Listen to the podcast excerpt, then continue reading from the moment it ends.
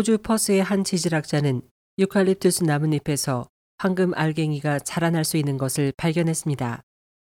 호주 연방과학산업연구기구의 연구에 따르면 금이 있는 곳에서 자란 유칼립투스 나무는 물이 없는 건조기에 지하에 깊이 묻혀 있는 황금 성분을 흡수할 수 있습니다. 호주 연방과학산업연구기구 화학자이자 책임자인 멜빈 린턴 박사는 깜짝 놀랐다. 이전에는 전혀 생각하지 못했다. 유칼립투스 나뭇잎의 금 성분을 발견했을 때 매우 기뻤다고 말했습니다.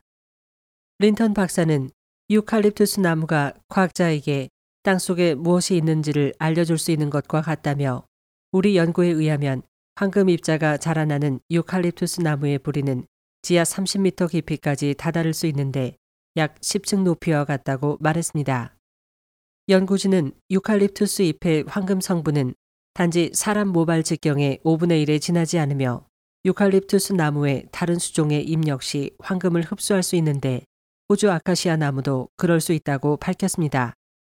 그러나 린턴 박사는 유칼립투스 잎의 황금으로 결혼 반지를 만들려 한다면 500그루 정도의 나무가 필요할 것이라고 덧붙였습니다. 린턴 박사는 또 이번 유칼립투스 나무에서 황금 성분을 발견한 것은 세계 최초로 향후 금채광 및 탐사 작업에 거대한 경제적 이익을 줄 것이라고 전망했습니다.